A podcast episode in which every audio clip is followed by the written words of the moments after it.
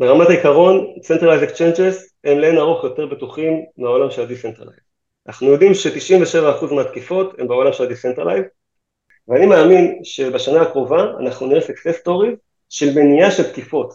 כלומר, אם סייבר זיהתה תקיפה של 126 מיליון דולר, תדמיין מצב שסייבר או חברות שכמותה ימנעו את ה-126 מיליון דולר לפני שהם נרשמים על הבלוקצ'יין, וזה יקרה.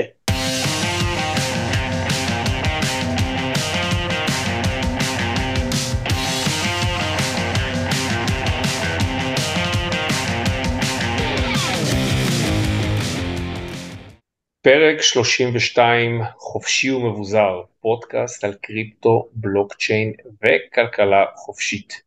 שלום לכם, היום אנחנו עם ריאיון נוסף, ריאיון מרתק, עם דדי לביד, מייסד ומנכ"ל של חברת הסייבר קריפטו, סייברס.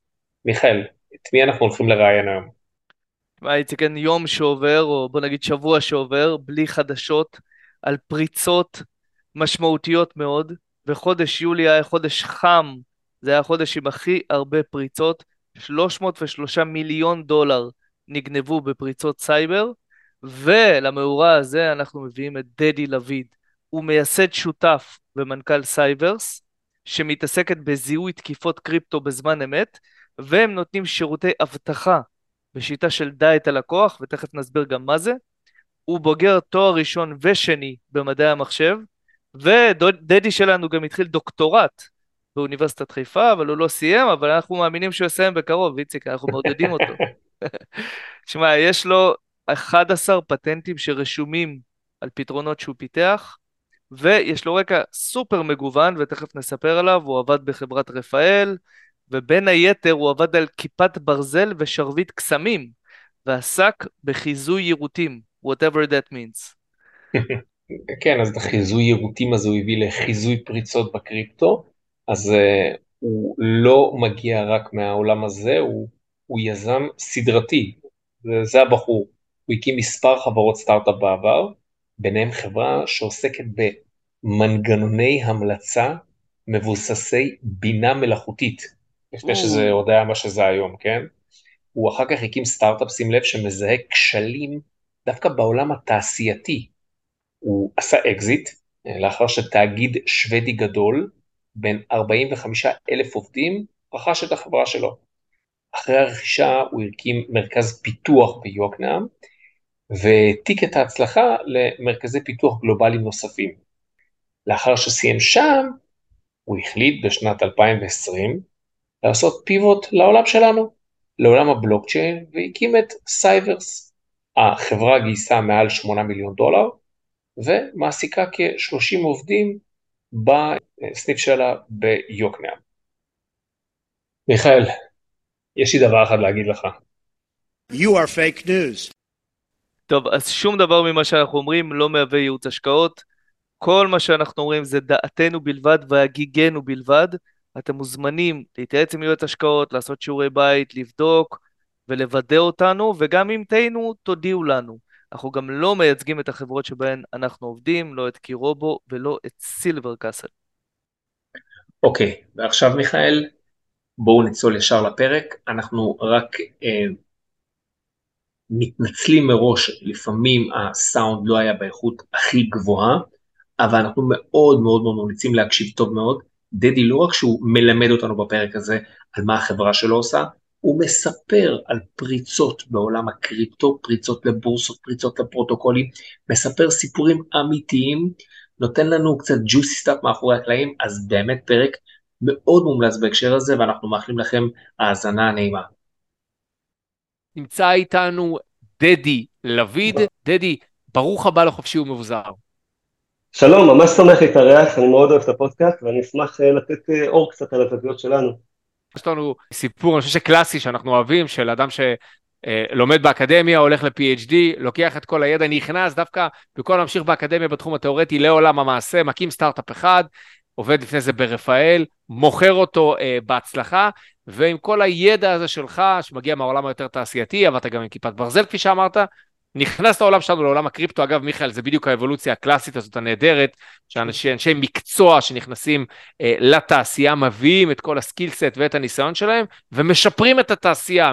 הכל משתלב, הוא בא לעשות כיפת ברזל בקריפטו, בווב שלוש. כן. האמת, האמת שזה בא מהכיוון של הדטקציה, של זיהוי מאורעות חמורים נקרא לזה, כן? אז בעולם התעשייתי זה היה כשלים, נפילות של מכונות, ופה בעצם ב-2021 כשחשבנו על הרעיון ראינו גנבות עתק, פריצות עתק, אתה יודע, ברמה של מאות מיליוני דולרים ש, שנגנבים, שזה לא סביר, כן? זה ממש אנומליה מטורפת, ובדברים האלה אמרנו בואו עם הידע שלנו נתפוס, יש לנו גם צוות מאחורינו שהוא מאוד מנוסה בבעיות הספציפיות האלה, אז, אז משם זה, זה הגיע. אוקיי, okay, מעולה, אז איפה אנחנו אוהבים לשמוע את זה, אנשים כל כך הרבה ניסיון, באים להגן על הכסף, על החברות שמנהלות את הכסף שלנו, מעולה, אז הבנו פחות או יותר, זיהיתם שיש בעיה, צריך להגן על הבורסות, על תהליכי KYC, מפני פורצים, מפני השחקנים הרעים. בוא תספר לנו מה עושה סייברס, החברה שלך, ובאיזה שלב נמצא המוצר. אוקיי, okay. אז תראו, המוצר שלנו הוא כבר production uh, ready, הוא עובד, הוא כבר למעשה תפס לא מעט פריצות גדולות, אבל לפני זה בואו נדבר שנייה מה אנחנו עושים. אז אנחנו מאזינים לכל טרנזקציה לבלוקצ'יין, עוד ב mempool, אנחנו יודעים להגיד מה קורה ומה עתיד להתרחש. מה, מה זה. אומר מאזינים? תסביר לנו. בעיקר בבורסות מבוזרות, אבל בגדול כל טרנזקציה שנרשמת on-chain, אנחנו מאזינים, למעשה אנחנו גם עושים לא מעט סימולציות כדי לייצר עוד metadata על כל דבר כזה, על כל טרנזקציה, ואנחנו בעצם לוקחים את המידע של הטרנזקציות, שהוא מידע שהוא דו-ממד היום, כן, הוא סיגנל, ואנחנו ממירים אותו לרב-ממד, כלומר אנחנו ממש בונים את הטופולוגיות, את המבנה הגיאומטרי של האינטראקציות של בין כל הישויות, כן, אם זה יוזרים, טריידרים, או crypto exchanges או custodians, או דקסים וכיוצא בזה. עכשיו ברגע שאנחנו בונים תשתית הזאתי, אז אנחנו מריצים אלגוריתמים שיודעים לזהות הם, התנהגויות בעייתיות, התנהגויות של הונאות וגם תקיפות.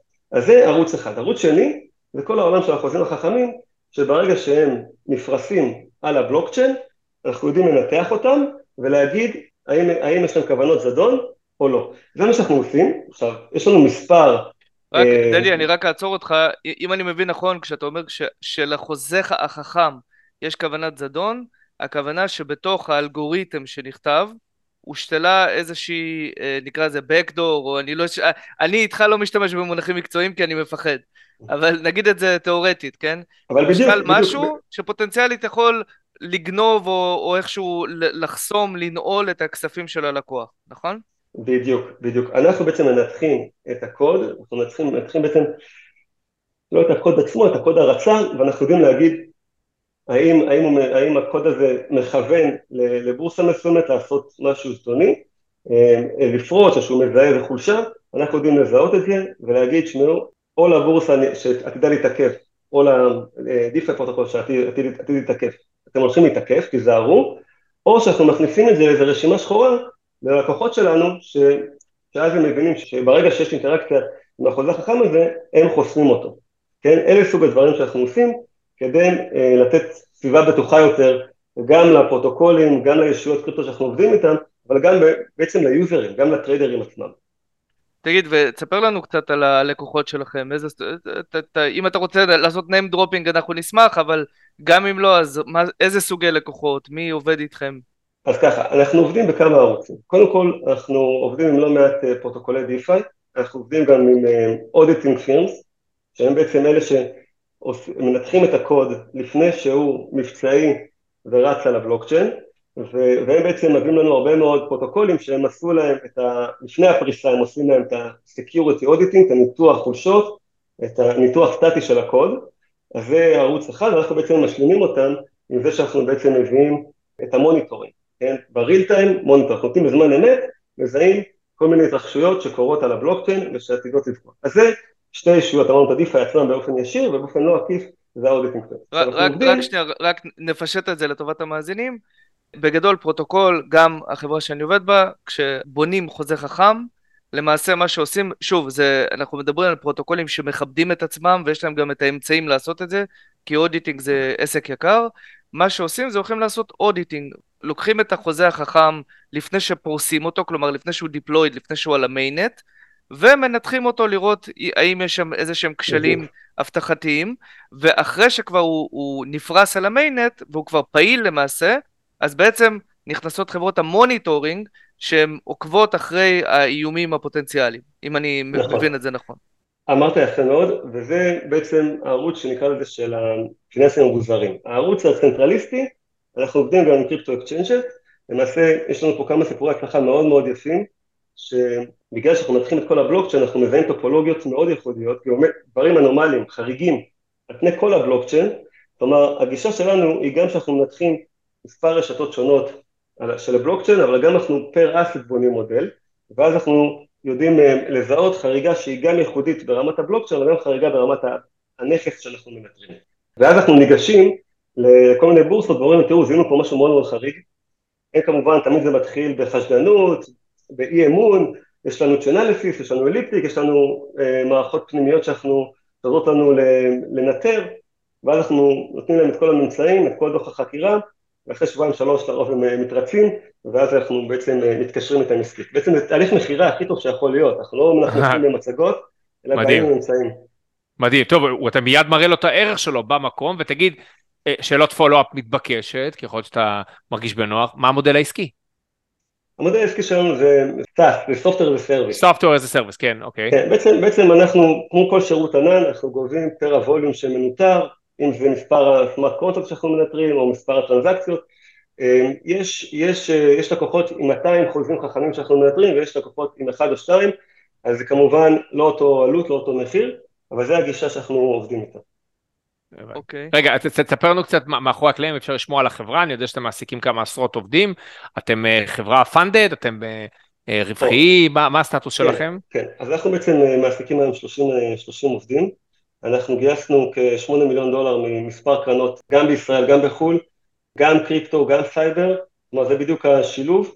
הרבה מהצד הסייברי עוזר לנו לבנות סטנדרטים שאני חושב שהם די ייחודיים בשוק הזה, אנחנו בעצם ממש מובילים פה אה, גם סטנדרטים וגם רגולציה בתחום, וגם קשור לזה שבעצם הרבה קבוצות פיסואים, הרבה קבוצות של אה, אנשי אבטחה מעולים מאחורינו, מעולם של ה-Web 2, כן? מעולם הרגיל, אבל הם מביאים לנו, עוזרים לנו להביא את הסטנדרטים האלה לעולם, לעולם, לעולם הנוכחי.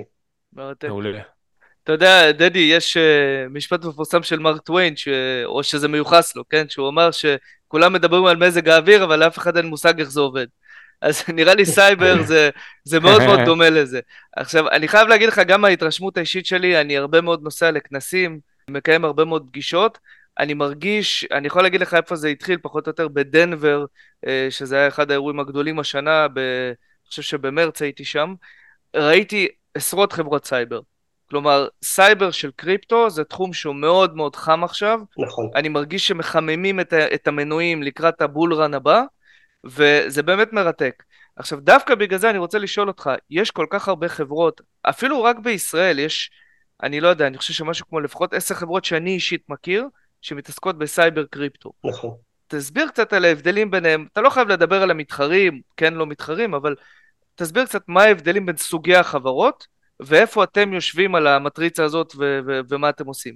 קודם כל אתה צודק שיש פה, פה סגמנט חדש שנוצר, כן? למעשה, אני אקח את השאלה שלך קצת אחורה, אתן רקע ואז, תראה, בעצם אם אתה מסתכל על השנים של 2017, 2018, 2019, היו בעיקר חברות שעשו את ה post mortem analysis, את ה investigation, כן, כלומר הייתה תקיפה או אירוע של fraud, אירוע של הונאה, ואז הגיעו Chainalysis, Elliptic, TRM, CipherTrace, כל החברות האלה, והם עשו ניתוח והגישו דוח לרגולטור, אם זה ל-SEC או ל-FATF, ובעצם ידעו להגיד מה ה flow, והאם בעצם הכסף הזה היה מעורב, מעורב בהלבנת הון, או בטרור, או ב dark web, או בסנקציות כאלה ואחרות.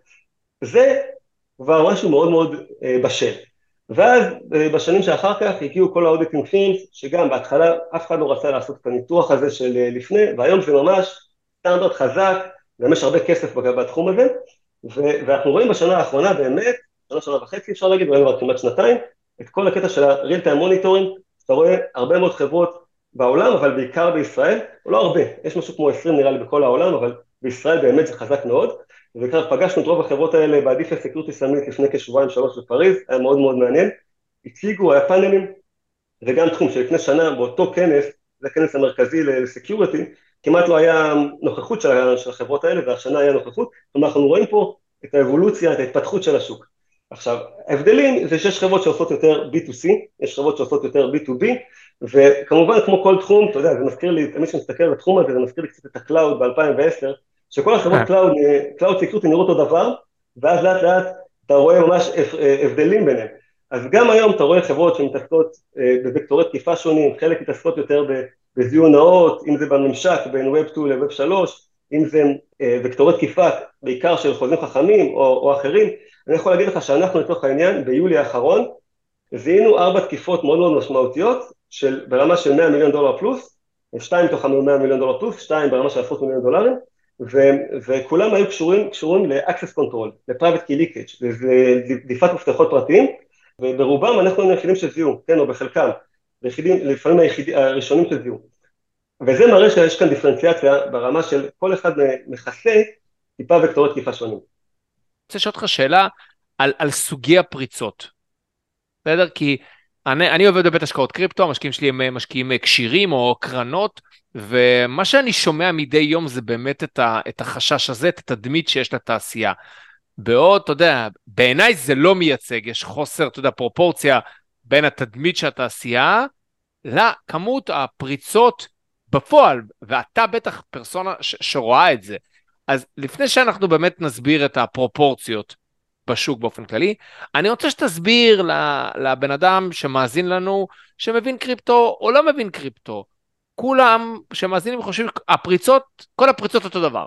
אז א', אני רוצה שתסביר מה סוגי הפריצות שקיימות היום, ושתיים, מה, מה ההבדלים ביניהם? בוא תחכים אותנו. אז תראה, יש, יש כמה ערוצים שאפשר להסתכל על זה. אחד, אתה יכול ללכת לכל הכיוון של market uh, manipulation, של הונאות, של כל מיני ריסקים פיננסיים, נגיד de-pegging וכיוצא בזה. זה ערוץ אחד שזה לא יותר, זה לא ממש security, אבל זה תחת המטריה של uh, יצירת אמון, של הגנה, בדיוק. שבסוף כשאתה נותן שירות לפרוטוקול DeFi או לקריפטו exchange, הם רוצים לדעת אם, אם יש איזה אה, הונאה או fraud, נגיד כשאנחנו זיהינו לקריפטו exchange גדול, chargeback, אה, כן, הונאת chargeback שהם קיבלו על זה אחרי זה קנס מאסטר קארד או, אמריקן אקספרס, זה היה מאוד רלוונטי אליהם, למרות שזה לא היה תקיפה, זה לא היה אה, ממש security per se. אז זה נקרא לזה עולם אחד, עולם של הונאות פיננסיות. עולם שני זה באמת העולם הזה של, אה, של תקיפות, אבל בתוך התקיפות יש, יש המון סוגי תקיפות, נכון? נגיד מה שקרה עם קור פייננס לפני שבוע, תחשוב על זה קצת, זה לא ממש אשמתם, נכון? שהיה שם סיטואציה שהחוזה החכם נכתב בשפה מסוימת, שהודרה והיה באג בשפ, בשפה עצמה, כן? לא בחוזה החכם, בשפה עצמה, ואז נוצר בעצם אה, חולשה שהשפיעה אה, ויצרה חמש תקיפות כמעט בו זמנית זה אחר זה. עכשיו, גם, גם בעולם הזה של, ה, של התקיפות, אתה יכול, אתה יודע, להגן על רמת ה user, שזה שוב פעם, אתה, זה, זה הגנה אחרת, בסוף להגן על ה user והטרנזקציות שלו וכיוצא בזה זה הגנה מסוג אחד, והגנה על liquidity pools זה הגנה מסוג אחר. אז זה בגדול המשפחות, כן, בלי להיכנס עכשיו לסוגי התקיפות וסוגי הווקטורים, אם תרצו אפשר לדבר על זה, אבל זה בגדול המשפחות שאפשר לראות, אבל זה גם המשפחות של הריל טיים.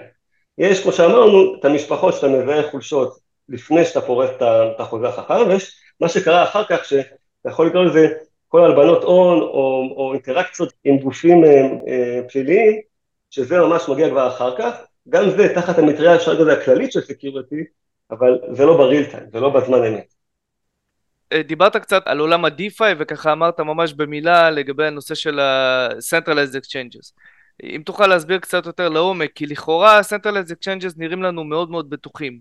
כלומר, אתה אומר, אוקיי, אם זה exchange גדול, הוא עובד עם איזה custodian רציני, רק בפרק הקודם אנחנו אירחנו את גולדי מ Fireblocks, והוא סיפר לנו הרבה מאוד על איך הם עושים את ההגנה שלהם מהצד של ה custodian. אז אתה אומר, איזה סכנות יש בעולם הזה של ה-Centralized Exchanges? אז תראה, קודם כל אתה צודק. ברמת העיקרון, Centralized Exchanges הם לאין ערוך יותר בטוחים מהעולם של ה-Decentralized. אנחנו יודעים ש-97% מהתקיפות הם בעולם של ה-Decentralized, בעצם ב-4 מיליארד דולר שנגנבו, כמעט 4 מיליארד, 3.8 מיליארד דולר שנגנבו ב-2022, כמעט כולם היו בעולם של, של ה-DeFi. נכון שראינו תקיפות, נגיד בשנה הזאת, של ביטרו או של hedge fund, שכן כן נפרצו, כן, שהם centralized, אבל באמת הרוב זה decentralized. עכשיו, מה כן יכול לקרות? לרוב זה private key leakage. לרוב זה מישהו שהצליח, insider הצליח לחדור בתוך הבורסה, להשתלט על המערכת ולגנוב, היה אפילו מקרה של Crypto.com, כן, בדצמבר 21, היה מקרה ש Crypto.com הגדולה, משהו כמו 400 ארנקים נפרצו שם, כן, מישהו צריך לחדור למערכת, כן, ל, ל, אה, איכשהו לבטל את ה-2-Factor Authentication ולגנוב 400 ארנקים, כי דרך אגב בדיעבד, כשאני אמרתי שלנו רצה על המקרה הזה, היא לא הייתה קיימת בזמנו, וכשרצה בדיעבד על המקרה הזה, אנחנו ראינו ממש טופולוגיה מאוד מאוד בעייתית, ש-400 ארנקים מזרימים לארנק אחד בלי קשר ביניהם, וזה דבר מאוד ייחודי לראות את זה על פני כל הבלוקצ'יין, גם על פני חודשים רבים. אז זה גם קצת להציג לכם מה יכול לקרות בקריפטו exchanges, אבל גם איך, זה, איך אפשר לראות את הטביעה הזאת על פני הבלוקצ'יין, ה on-chain. תגיד, אני כבר אמשיך ב... לנצל את המידע המעניין שיש לך ושרובנו לא נחשפים אליו מאחורי הקלעים, אז אני אשאל שאלה שמסקרנת אותי. מה הפריצה הכי מתוחכמת שיצא לך לראות? תן לנו משהו ג'וסי ככה. אספר שתי תקיפות יפות שהיו בחודש האחרון, כן, תקיפות יפות מבחינת תוקף, כן, שיצא עם שלל משמעותי, ואחד זה מולטי צ'ן, 126 מיליון דולר שנגנבו, והשני זה אלפא פה, אלפא פה, שנגנבו 101 מיליון דולר. עכשיו תראו, בשתיהם היה את הסיפור הזה של, נקרא לזה הרשאות גישה, כן, הרשאות גישה, קשה מאוד להפריד האם זה דליפת מפתח פרטי, או שזה משיכת שטיח, rug pull, או שזה עבודה פנימית, כן, insider job. אני חייב לעצור אותך שתסביר את שלושת הדברים, כי זה, הם גם כן, חוזרים על עצמם. בדיוק. ונגיד כן, rug pull זה משהו שכולם שומעים, ואתה יודע, insider job גם כולם שומעים, אבל אף אחד לא יודע מה זה. אז, אז רק, rug pull למעשה, תחשוב ש, שאתה אה, פרסת חוזה חכם, עשית הרבה מאוד שיווק, שכנעת הרבה מאוד אנשים אה, לעלות על הפלטפורמה שלך, לשים, לשים את כספם, כן, על המטבע שלך, על הטוקן שלך, ובשלב מסוים, לך יש את. אתה יודע, את ההרשאות, החלטת שלא מתאים לך יותר להמשיך, ולקחת את הכסף, פשוט לקחת את הכסף וברחת ונעלמת וזהויות בדויות. וזה משיכת שטיח, כן? בעצם גנבת את הכסף. גנבת את הכסף, אבל גנבת את הכסף כשאתה הבעלים, כן? זה משיכת שטיח. עכשיו, הסיפור של אינסיידר ג'וב, תחשוב שאתה מפתח, או מישהו שבתוך החברה, זה אחד, או שמישהו שיצטרך לחדור למערכת, ועכשיו אתה מטייל בתוך המערכת כאילו היא שלך, ואתה בעצם גונב את הכסף. עכשיו, כולם שייכים להרשאות גישה, כי בעצם מישהו או שהיה לו גישה לפני, והוא פשוט תפעל אותה בצורה זדונית, או שהוא הצליח להשתלט ולקחת את הגישה לעצמו. אז זה בגדול העולם הזה של, של הרשאות גישה, או key leakage זה, זה אומר שבעצם המפתח הפרטי דלף, כן? מישהו הצליח לגשת למפתחות ואו להדליף אותם או, או בעצם להשתמש בהם כשלו. אז זה בגדול. עכשיו, שתי המקרים האלה, מולטי צ'יין ואלפא פרו, הם נורא מעניינים, כי במולטי צ'יין, תראה, בעצם מולטי צ'יין זה פלטפורמה שהייתה כמו אה, גשר של קשרים, היא נתנה בעצם לכל מיני ברידג'ים לעבוד שם כל מיני פרוטוקולים, והרבה מאוד כסף נתקע שם גם אחרי התקיפה.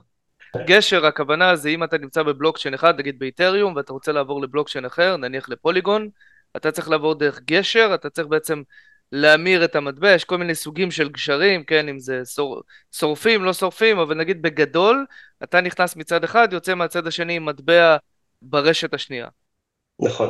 הסיפור, כן, זה באמת, הרבה פה זה שמועות, כן, שהמנכ"ל כנראה נעצר על ידי הרשויות בסין.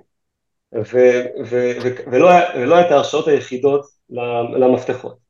ו, או, או, למשפחה שלו, כן? כי אחרי זה סופר שבעצם אחותו המשיכה לתפעל את העסק, ובעצם שאר הארגון לא באמת נגע, הוא פשוט תפעל בצורה אופרטיבית, אבל לא יכל, לא היה לו גישה. אז, אז בשלב מסוים 126 מיליון דולר נגנבו, כן? שזה גם חתימה די משמעותית על הבלוקצ'יין, אבל כמו שאמרתי, הרבה מאוד חברות לא מסתכלות על המפתח הפרטי שנגנב, הן מסתכלות יותר על, ה, על האינטראקציות הזדוניות עם חוזים חכמים, אבל במקרה הזה לא היה אינטראקציות זדוניות, כן? זה לא שחוזה חכם אה, הצליח לזרות חולשה ולגנוב את הכסף. אז, אז זה מקרה מעניין, כן, שנגנב ואחרי זה התפרסם שהיה הרבה מאוד מחקר שלא ממש הגיעו לתשובות, ואלפא פה היה מקרה, מקרה דומה, שזה בעצם רשת, אה, כאילו חברת גיימינג וחברה של הימורים, שגם נגנבו 101 מיליון דולר ואף אחד לא ידע במשך שעות ארוכות על זה, כן, ממש, כאילו, כולם היו עיוורים, ורק אספר טיפה איך זה עובד אצלנו, כן, מאיר השותף שלי קיבל התראות, הרבה מאוד התראות שקשורות ל-Private Key Leakage, ה-Security Operation Center היה לרגליים, התחיל לנתח, לעבוד, לראות מה, מה קרה שם, איך קרה, כי בסוף יש משמעות גם, אתה לא רוצה לתת התראות לשוק שהן התראות שווא, כן, false positive, אז זה קצת לספר מה קורה בפנים, איך אתה מתקף תקיפה, ואיך אתה בעצם יודע ברמת ודאות סבירה מספיק כדי לדווח את זה לשוק. ואז הוא הודיע, זה היה איפשהו בין שבת לראשון, זה גם, אנחנו רואים הרבה מאוד תקיפות בסופי שבוע, ו- ו- ולכן היה מאוד מאוד שקט, כן, בדרך כלל הרבה מאוד חוקרים פרטיים נותנים דיווחים בטוויטר וכיוצא בזה, פה היה מאוד מאוד שקט, לקח משהו כמו שמונה שעות עד שבאמת תיקפו את זה שאר התעשייה והודיעו על זה. אז זה קצת המקרים היותר מעניינים שראינו בחודש האחרון. תגיד, סתם מעניין, בקטע האופרטיבי, אתם מפעילים חמ"ל ממש? זאת אומרת, איך, איך החברה כן. עובדת? יש לנו חמ"ל שממש עובד מסביב לשעון, מנתח, כל היום קופצים אירועים אה, על פני, על פני הרבה מאוד רשתות. אנחנו עכשיו עובדים כדי למקן את זה מאוד. היום אנחנו לא רואים בשוק פתרון שהוא ממוכן, שתקומה אוטומטית. תחשוב שבזמן אמת אתה יכול למצוא את החברה שאתה רוצה להתריע בפניה ולתת לה דוח מלא.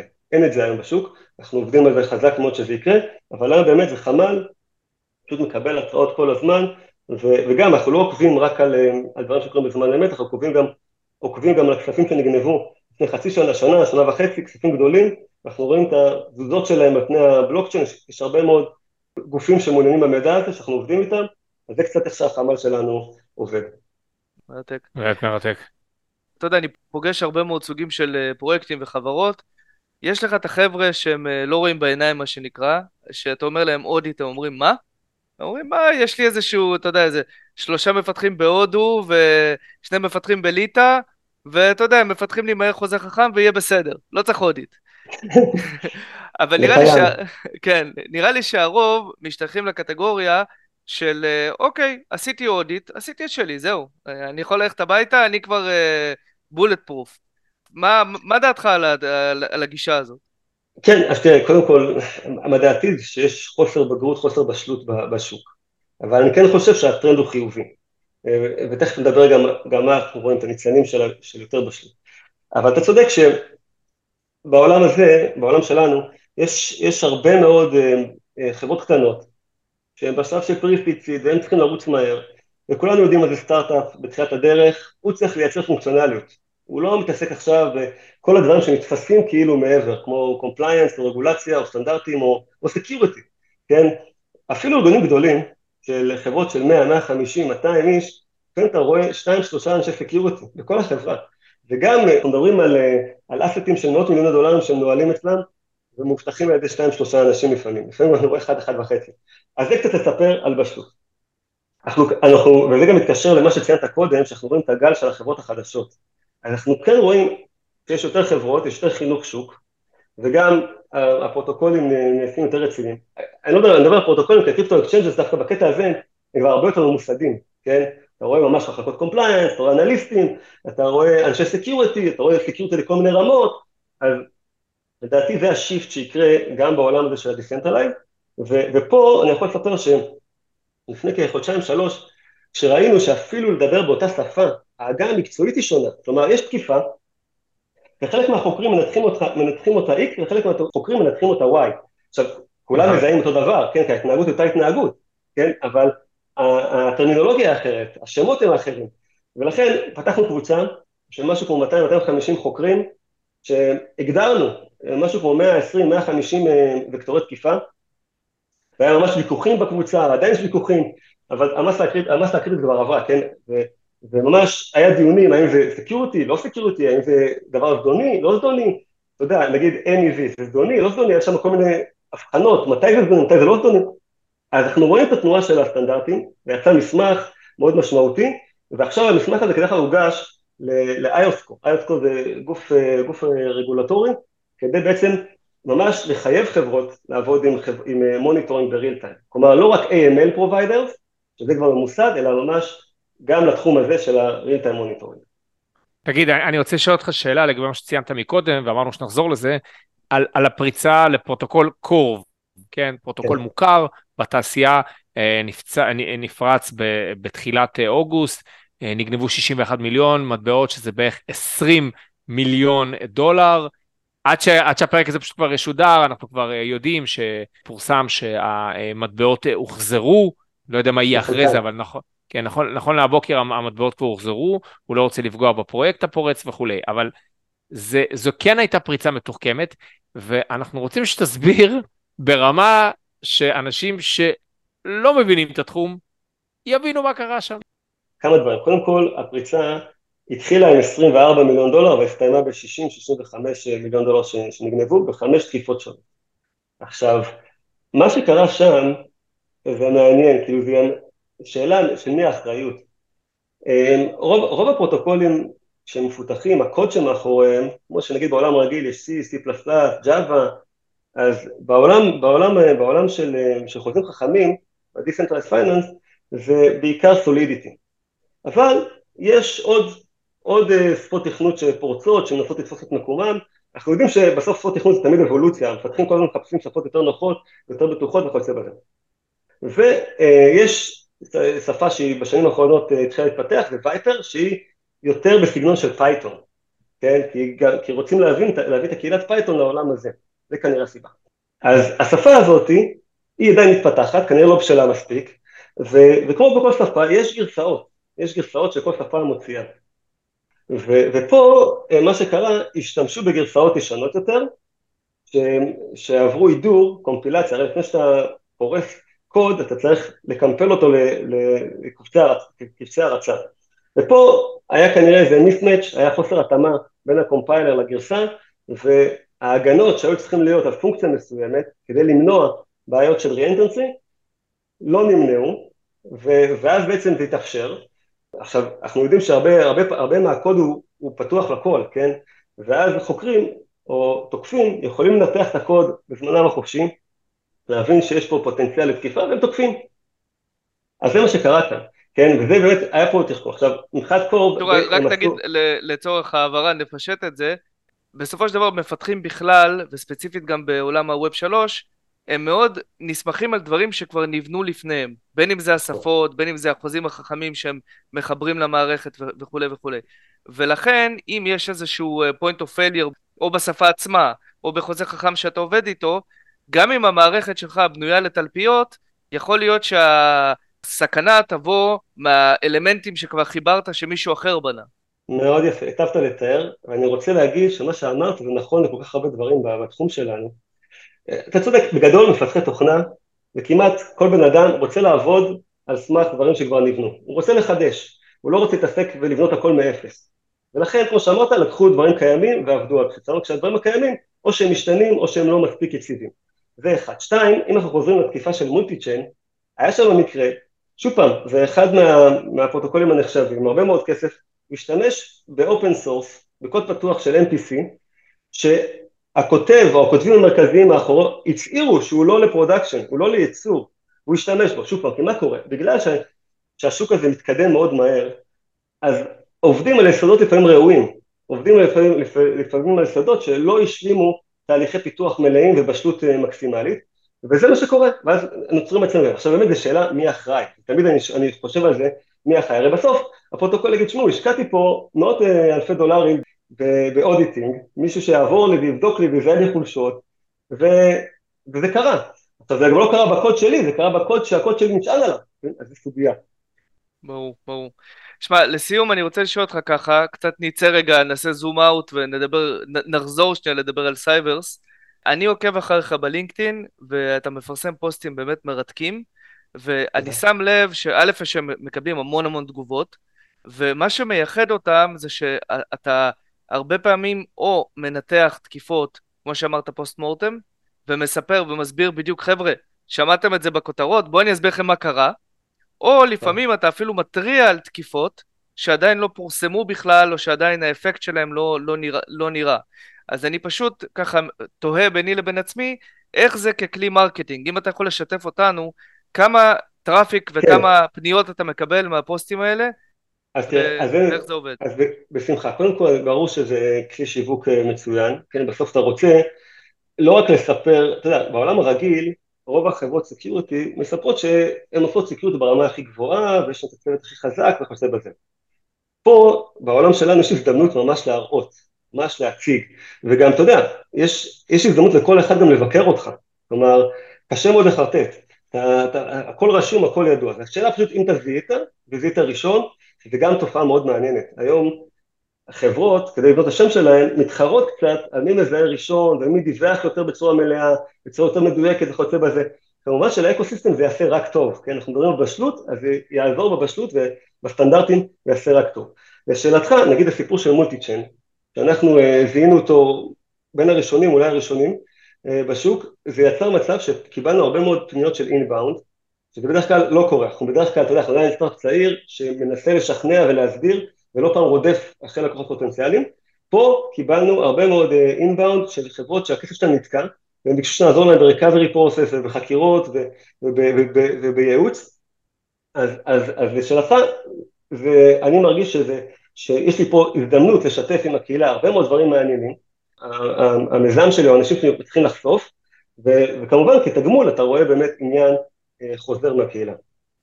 אני קראתי, אני חושב שאצלך קראתי את זה שיולי היה החודש הכי גרוע בנושא של תקיפות, רק השנה.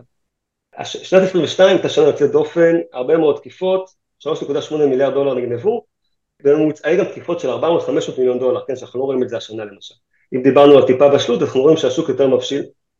אה, מה שכן, ראינו שהשנה, כן, אם רבעון ממוצע ב-2022, היקף הפריצות היה 0.9, 1 מיליארד אה, דולר, אנחנו רואים שבשתי רבעונים האחרונים זה היה 330, 340, 320 מיליון דולר שנגנבו, כאשר יולי לבדו זה 350 מיליון דולר, כלומר פי שלוש מכל רבעון קודם שקדם בשנה האחרונה.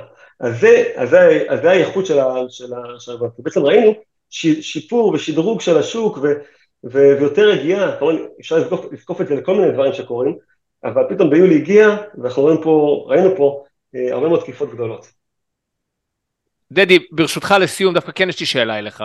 איך אתה רואה את העתיד של התעשייה? כן, אז תראה, בעצם ראינו ש, שבשנה האחרונה עברו יותר מהקטע של Reactive ל-Detection ב-Real Time, ואני מאמין שבשנה הקרובה אנחנו נראה success story של מניעה של תקיפות. כלומר, אם סייבר זיהתה תקיפה של 126 מיליון דולר, תדמיין מצב שסייבר או חברות שכמותה ימנעו את ה-126 מיליון דולר לפני שהם נרשמים על הבלוקצ'יין, וזה יקרה. אני, אנחנו רואים את זה, אנחנו רואים כל מיני סימולציות, לדעתי בשנה הקרובה, עד הכנס הבא שעדיף על סיקות סמית, יהיו כבר מקרים שיוצגו שם של prevention של תקיפות. וואו, נראה לי שיש לנו פה כותרת, אז למעשה מה, ש, מה שדדי אומר זה, זה לחלוטין משנה את המשחק. דדי למעשה אומר שאנחנו במרחק של שנה ממניעה של פריצות לפרוטוקולים ולבורסות. נכון. אני, אני, אני חייב להגיד, לא יוצא א' בלי לשמוע אנשי מקצוע בתחום הסייבר שמגיעים מה, מהסייבר הקלאסי, בטח לא חוקרים באקדמיה אה, עם ניסיון גם בעולמות מקבילים, אז, אז זה, זה מאוד מעניין אותי לשמוע, כי בדרך כלל אני שומע את אותם דברים הבנאלי, לא, no disrespect, כן, אבל כמו שאמרת בהתחלה, כל ה-Chainalysis ו-Elliptic וכו' וכולי, אני שומע מה הם מדווחים, פחות מגופים כמוך, עם המקצועיות שלך. Yeah, בעצם הדור החדש, הוא לא מתחרה ב-Chainalysis ו-Elliptic וכל ה-AML providers. שהם בעיקר, ה-attribution שלהם נוגעים יותר לכל מיני אינטראקציות אחרי שהכסף כבר אה, נגנב, ויותר בקטע של סנקציות, OFAC sanctions, dark web וכיוצא בזה. ה-attributions עכשיו הם, הם שונים, כן? בעצם היום אתה יכול לספר על כל כתובת על הבלוקצ'יין, האם היא הייתה שותפה ומאיזה דרגה הייתה שותפה לכספים שנגנבו מ-reentrancy או flash loan או rug pull, כן? זה attribution שונים, זה אחד. שתיים, אני חושב ש, שהצוות ש, שלנו יש, של data science, הוא די ייחודי, כן? אנחנו עושים פה עבודה של אה, לזהות דברים ולזהות אינדיקטורים עוד שהם באיבם, כלומר לא בשלב ה-exploitation, בשלב התקיפה עצמו, אלא בשלב של ההכנה. ו, ופה אנחנו, אני חושב שהניסיון שצברנו, כן, בסוף הצוות הזה רץ איתי שבע שנים, משלב ה inception עד ה acquisition של המיזם הקודם ואחרי הרכישה, אז צברנו פה הרבה מאוד ידע בבעיות של דטקציה שמאוד מאוד רלוונטיות לעולם הזה. מרתק. דדי, אנחנו רוצים להודות לך על זה שהגעת ועל המידע המרתק הזה שנתת לנו. נראה לי אנחנו נצטרך uh, בהמשך לעשות עוד פרק, כי נראה לי יהיו עוד אירועים, ונראה לי ש, שהדבר הזה רק uh, מתפתח. אנחנו, אני, אני, עוד רוצ, אני, אני, אני עוד רוצה להוסיף בהקשר למה שמיכאל אמר, אני מאוד ממליץ לעקוב אחרי דדי בלינקדין, אני חושב שמעניין לקרוא אה, בדיעבד מאנשי מקצוע, כמו, כמו שהוא עושה, מה קרה בתהליך. כי רוב מי שמסקר היום את האירועים האלה, בטח בתקשורת מיינסטרים זה שכתוב של גורמים, גורמים אחרים, ואותם גורמים אחרים זה בדרך כלל שוב כמו שאמרנו, אה, גופים מאוד מאוד גדולים שלא מעמיקים, לא נותנים את הזוויות המיוחדות שדדי יודע לתת, אז אם אתם בתעשייה, אם זה מעניין אתכם, אה, תתחילו לעקוב אחרי אה, דדי בלינקדין. מיכאל, אולי נצרף גם למטה בסיום הפרק את הפרופיל של דדי. לגמרי. תודה רבה, באמת תודה. תודה רבה. טוב, מיכאל, היה מרתק הפרק הזה. פרק מדהים, למדנו המון, השכלנו, ואני חושב שדדי עוד יחזור אלינו ל- ל- לעוד פרקים נוספים. כן, זה, זה מדהים, אני באמת, אני, אני מאוד מקווה שכשיהיה לנו אירועים בתעשייה שקשורים בתחום הזה, שדדי באמת ייתן לנו קצת insight אה, מעבר למה שכל הגדולים, Chainalysis וכל אלה אה, מתווכים. אז שוב, אנחנו מודים לכולכם על ההאזנה, אנחנו רק מזכירים לכם, אתם יכולים להאזין, להאזין לנו בכל פלטפורמה שתרצו, אנחנו גם בגוגל פודקאסט, באפל פודקאסט, ספוטיפיי ואמזון מיוזיק. יש לנו גם קבוצת צ'אט וקבוצת uh, טלגרם, חופשי ומבוזר, פודקאסט על קריפטו, uh, בלוקצ'יין וכלכלה חופשית בטלגרם. אז uh, מיכאל, תודה רבה על הפרק הזה. תודה רבה, איציק.